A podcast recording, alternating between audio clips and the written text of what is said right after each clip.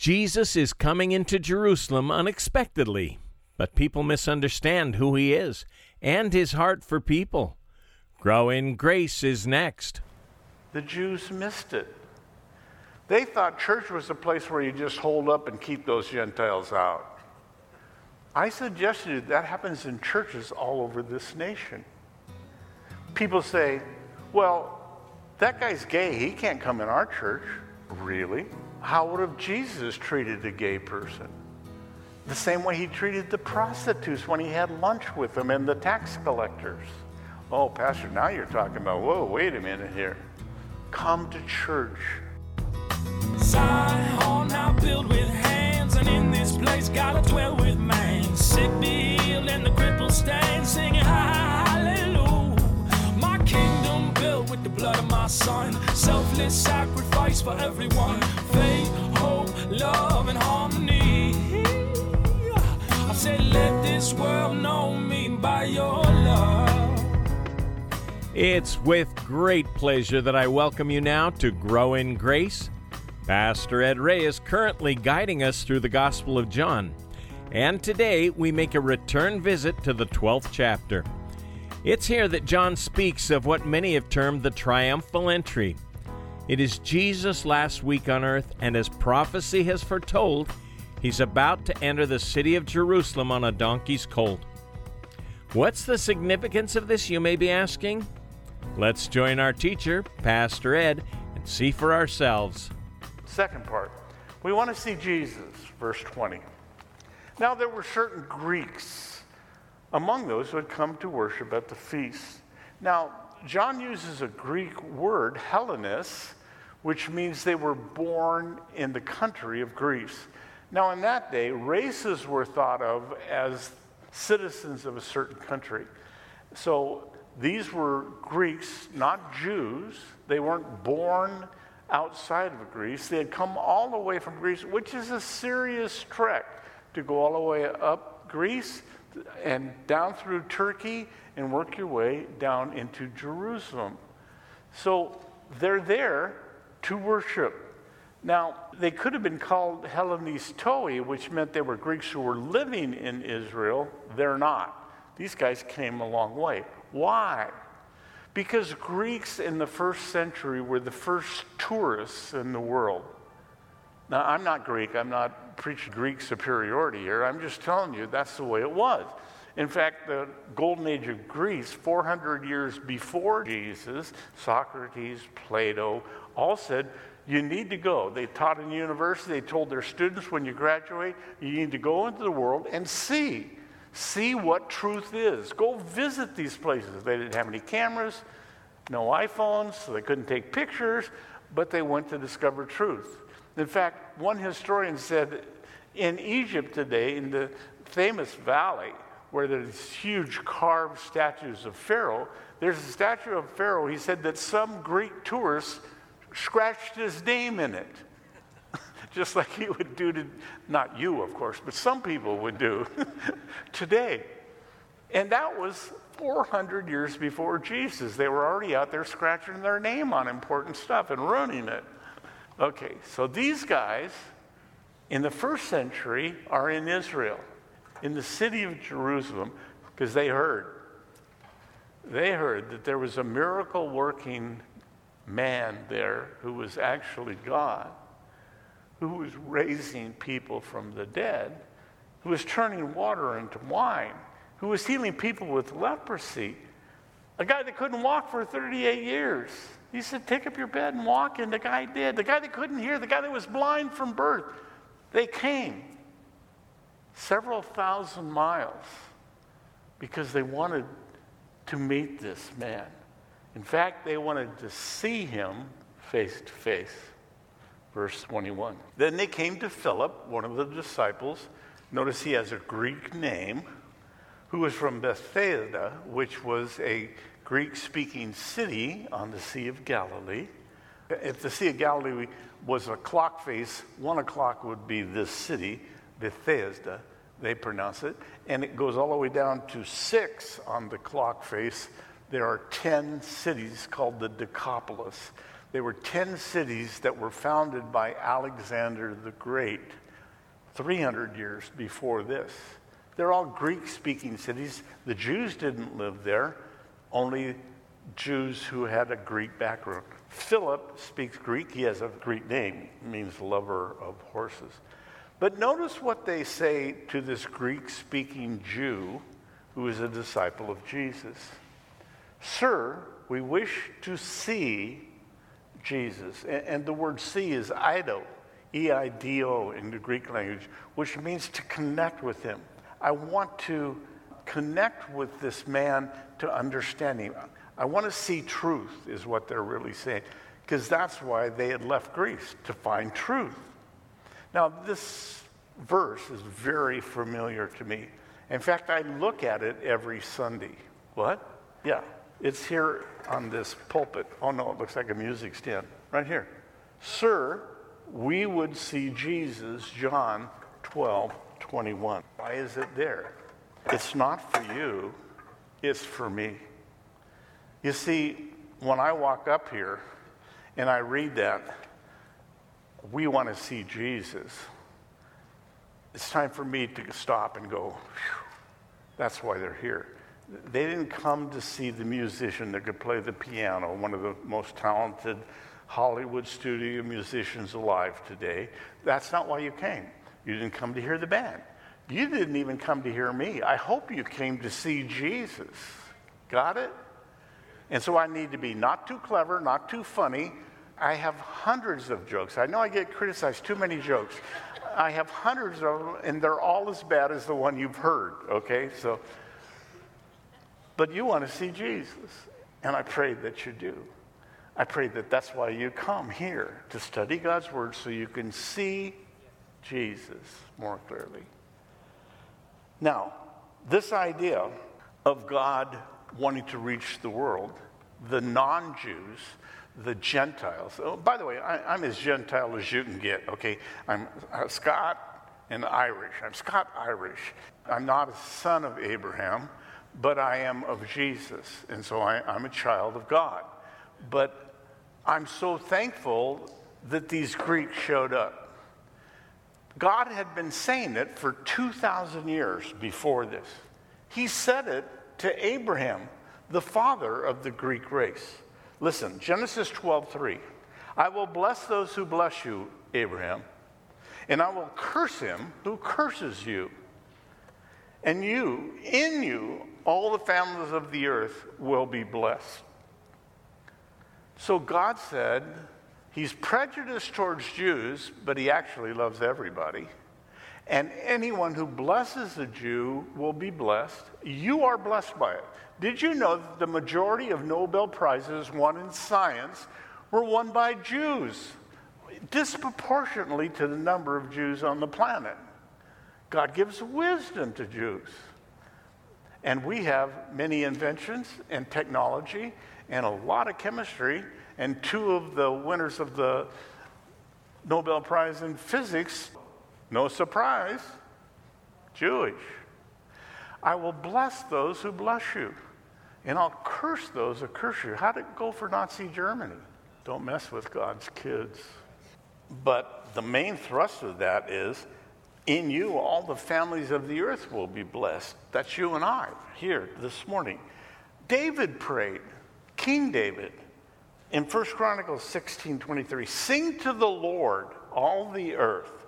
Proclaim the good news of his salvation from day to day. Declare his glory among the nations, his wonders among all people.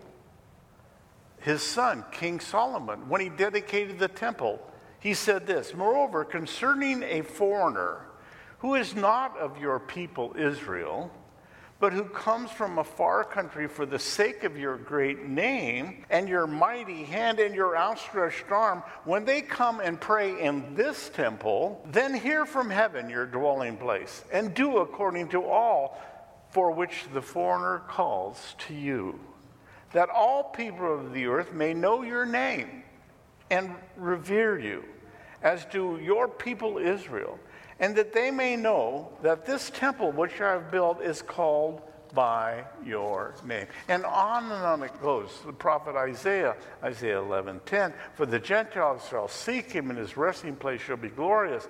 Isaiah forty-nine six, Isaiah forty-nine twenty-two, Isaiah sixty verse three, on and on. And then we get to the New Testament. Jesus is born. Joseph and Mary, they bring him to the temple, right? You remember the story?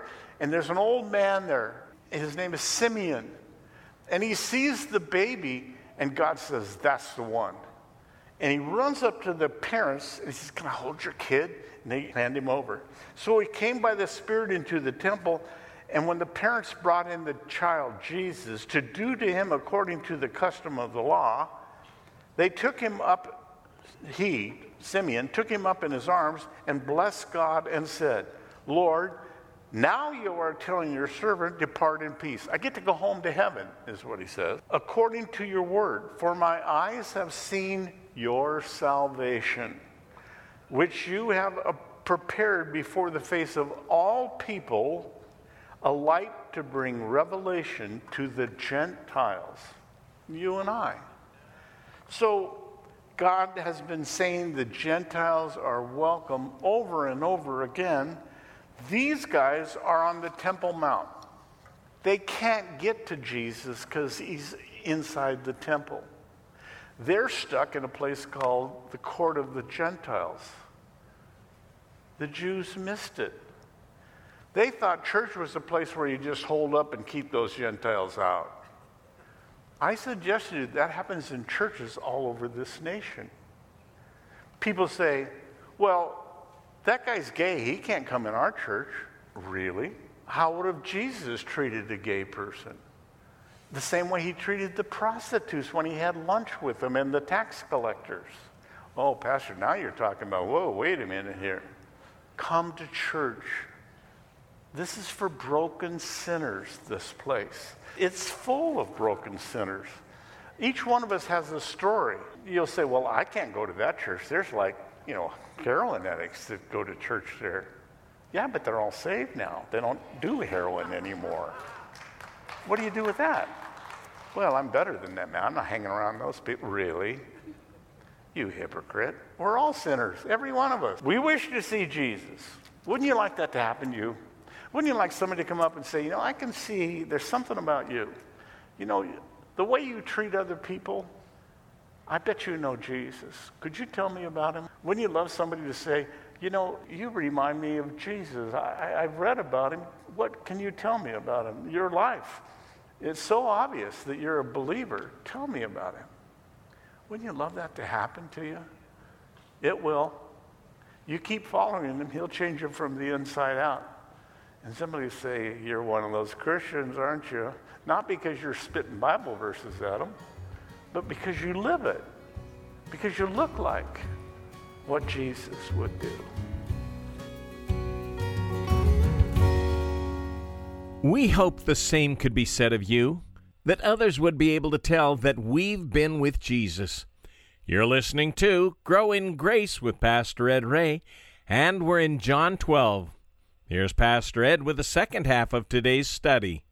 Philip didn't take these Jews to Jesus first. He took them to Andrew, one of the other disciples. Now, we know about Andrew. Andrew is the brother of Peter. In fact, he's the one that went and got his brother and took him to Jesus. So Philip knows this is the guy who takes people to Jesus. When they're feeding the five thousand, little kids got five loaves and two fish. Andrew brings the kid up to Jesus. Hey, this kid doesn't have much, but Jesus said, I'll take it. I'll take whatever he's got, and I'll use it, and I'll change the world. He says that to you and me too. He knew, Andrew knew, that Jesus never refused anybody. He never said, I'm too busy right now. Really, God? No, he's never too busy. That's why he listens to my prayers and your prayers. You never inconvenience God. Isn't that wonderful? There's nothing you can do to catch him off guard. Oh, my goodness, I didn't know that, Ed. Yeah, you did. So he never turns away any seeking person. That's the second part. Last part, how to see the king. So Jesus answers them, and he tells them and us how to see him. The hour has come that the Son of Man should be glorified. Now, that's amazing because several times up before this, Jesus said, my hour has not yet come. When his mother, Mary, said they need some more wine, Jesus said, woman, it's not my time. My hour has not yet come. John seven eight. His brother said, we need to come up to the feast. And he said, no, my hour has not yet come.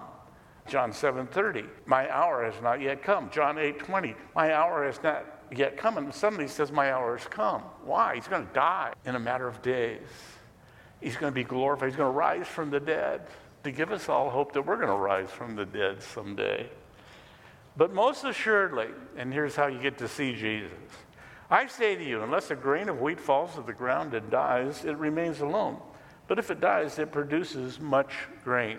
So a kernel of wheat is the picture here. He's going to go into the ground, and he's going to be resurrected, and millions and millions and billions of people are going to become believers because of his death. But it's also true about your life and mine. Years ago, I walked up, Smithsonian Institute, walked up to a, it looked like a checkerboard, little boxes, and like typesetters use. And it was a display of grain. And there's a single wheat kernel in the first box. In the second box, there's two. In the next box, there's four, and then eight, and then sixteen, thirty-two, and sixty-four. And the little sign says, if you got all the way to the end of all these boxes, sixty-four boxes, how much grain would that be? And you push the button, the little screen pops up and says, enough grain to cover the subcontinent of India with wheat fifty foot deep. Now that's the wonder of doubling, of multiplication. You put a single kernel in the ground, it comes up, has a head on it of wheat that has twenty-five, fifty, sometimes seventy-five, more grain in it. But a wheat single kernel, you can put it in a box and save it. And it has life within it, little D N A strand. Funny thing. They discovered some in China recently that go back three thousand years.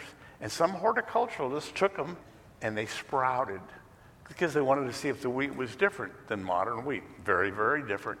two thousand-year-old sample found in the Great Pyramids.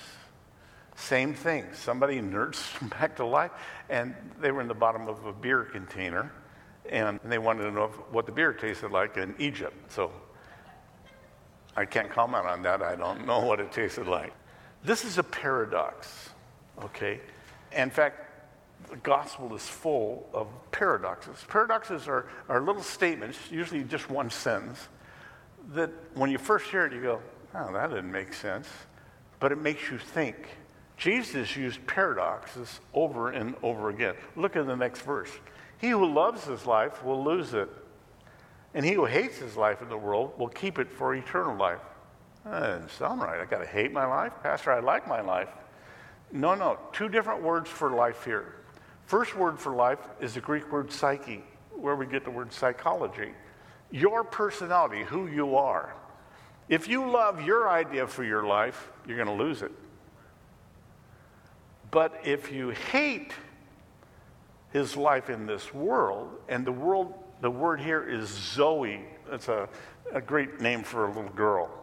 Zoe is always attached with the word amios, which is the Greek word for eternity. So if you hate your life that is your own ideas for what you want to be, and let it die, go in the ground, little dirt, little moisture, little sunlight on it, something else will come out that God designed you for, that you would become what he designed you to be, and you'd find fulfillment in that, satisfaction in that, that you'll never find in trying to find it yourself. Well, I want to be a biochemist, and I was, and I am. I was miserable. I was making a lot of money, but I was miserable because money isn't enough. Go be a pastor. Really? A pastor, Lord? No, that can't be right. You die to your life, what you think, to say, God, I'll do whatever you want me to do, and he'll show you in a way you can't miss it. Okay, we have a, a couple that came to see me three or four years ago, probably four years ago now, and the they're married, and they had a child, and the girl went to our school, graduated from our high school, and she's and she's pregnant with their second child. And he's from Orange County, Costa Mesa, and he's from a very wealthy family. So I just talked with them a little bit. They wanted to talk to me about missions. I said, missions? He said, yeah, we have a friend that he and his wife and their two children went down to the Amazon and they went to a native tribe there, and they built a little chapel. They have eighteen people in their church, and they're just loving it. I said, wait a minute. You're talking about leaving Orange County. You own your own home already. Your dad is extremely wealthy. You work for a very good company. And you just hang on. You know, you get the kids through college, and then, you know, you go buy a R V and you drive around, and then you sit in a rocking chair in an old folks' home and say, what was my name again? You know where they are this morning? They have three kids, and she's pregnant for her fourth kid. Blonde hair, beautiful young lady. Her husband's this big football player. They look, they smell Orange County, okay? Behind the orange curtain, as they say. They're on the west coast of Africa right now in a village that's one hundred percent Muslim. They're the only white people in the entire village. And it's so hot there that they get up in the middle of the night and they go to the fifty-five gallon drum that's common for the whole group in the village, and they dip their pajamas in them and put them back on so they can sleep. It's so stinking hot. Why would you give up Costa Mesa? Sounds funny to even say. I mean, there's people coming from all over America trying to live at the beach. You know, La Jolla, gotta hang out at the beach all day long. If you would lose your life, then you'd gain eternity. That's the short version of this. If you try and do it under your own power, you won't be happy. You'll be miserable. Okay, let me try and sum it all up. This world, the human race, has a disease. It's called sin. It's a deadly disease. It will kill everybody that doesn't get a transfusion. What? It's like yellow fever. Okay, yellow fever, like in the early twenties, nineteen twenties, was killing almost every kid that got it. And there was a missionary doctor. Now, that's the virus, okay? And that's the doctor. He's actually the son of a missionary couple in Guyana, in West Africa. And he received the nineteen twenty-nine Nobel Prize in Medicine for discovering a way to stop yellow fever. How did he do it? He had a little boy, preteens, who had yellow fever, and he thought he was going to die, and all of a sudden the kid turned around.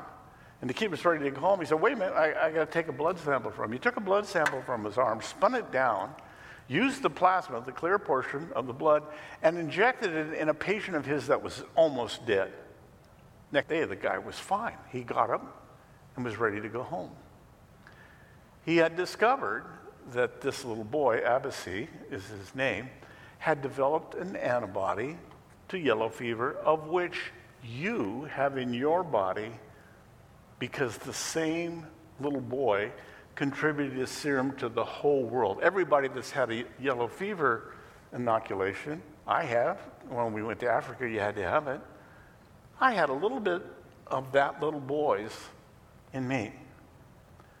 Now, the blood of Jesus Christ cleanses a man, a woman, a child from all sin.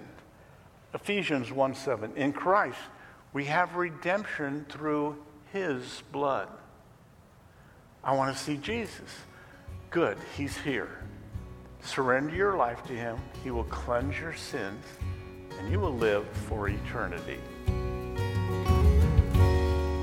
For whoever wants to save their life will lose it, but whoever loses their life for Jesus will save it.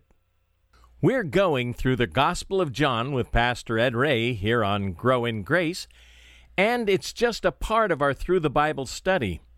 If you'd like the C D, which contains the complete and uninterrupted message, call us today at eight four four, seven seven, GRACE. That's eight four four, seven seven, GRACE. You can also listen to the program online at the packing house dot org. And again, we're at the packing house dot org. We're thankful to the Lord for this opportunity to share His Word over the radio, and maybe this is a ministry you'd like to support. This would be a wonderful time to hear from you, and we'll say thanks by sending you The Knowledge of the Holy by A W Tozer. This is a classic devotional that has moved the hearts of believers for well over a century. Each chapter focuses on one attitude of God, from God's infinitude to His immutability, grace and goodness. I think you'll find it to be both theologically rich and approachable. Again, we'll send you The Knowledge of the Holy when you give a gift of any amount to Grow in Grace. Just call us right now at eight four four, seven seven, GRACE. That's eight four four, seven seven, GRACE. And if you wouldn't mind, in the next day or two, send off an email to let us know you're listening and what you're getting out of the present series in John. It's encouraging to hear how God is at work through Grow in Grace. Let us know what the Lord is doing in your life when you email us at packing house radio at A O L dot com. This has been Grow in Grace with Pastor Ed Ray, a presentation of the Packing House Christian Fellowship in Redlands, California. Zion, I build with hands, and in this place gotta dwell with man. Sick be healed, and the crippled stand, singing hallelujah. My kingdom built with the blood of my son, selfless sacrifice for everyone. Faith, hope, love, and harmony. I said, let this world know me by your love.